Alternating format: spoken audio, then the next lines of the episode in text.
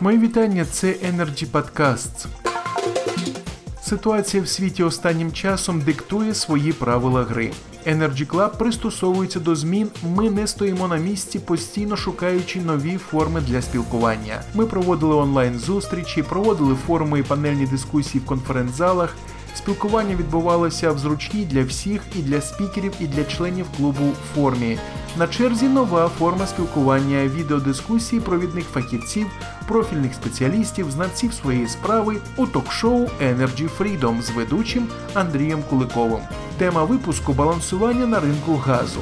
На днях НКРКП на своєму засіданні прийняла зміни до кодексів ГТС і ГРМ, які дуже серйозно коригують діяльність замовників послуг транспортування. Оператор ГТС звинуватив на засіданні НКРКП постачальників у тому, що вони штучно створили негативні небаланси на ринку газу. НКРКП швидко розглянула це звинувачення і винесла вердикт покарати постачальників.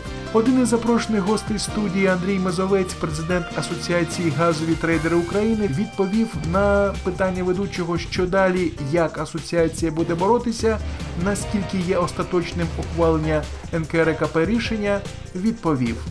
Далі пряма мова. Е, Рішення вже ухвалене.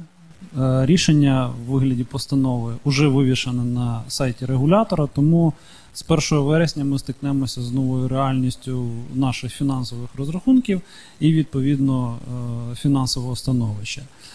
Які дії? Я думаю, що е, і це досить велика вірогідність того, що учасники ринку все-таки підуть до судових органів для того, щоб відстоювати своє право працювати в більш демократичних обставинах і в більш демократичних умовах.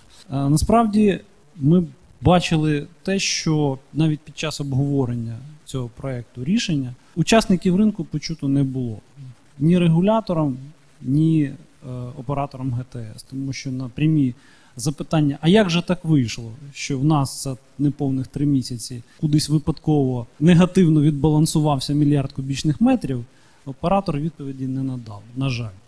І мені здається, що ці голослівні звинувачення в- сторону постачальників не мають під собою ніякого підґрунтя, тому що вини оператора в даному випадку є як мінімум 50%.